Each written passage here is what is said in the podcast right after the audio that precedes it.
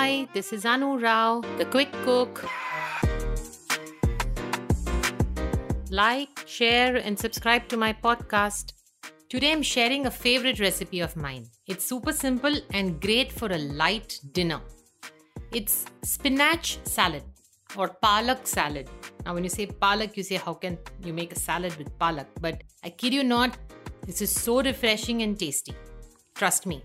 So, for this, you need three bowls of chopped fresh palak leaves, one small onion chopped, 4 tablespoons of roasted peanuts, a quarter teaspoon of salt, a quarter teaspoon of red chili powder, 4 tablespoons of freshly grated coconut, and 1 lemon juice.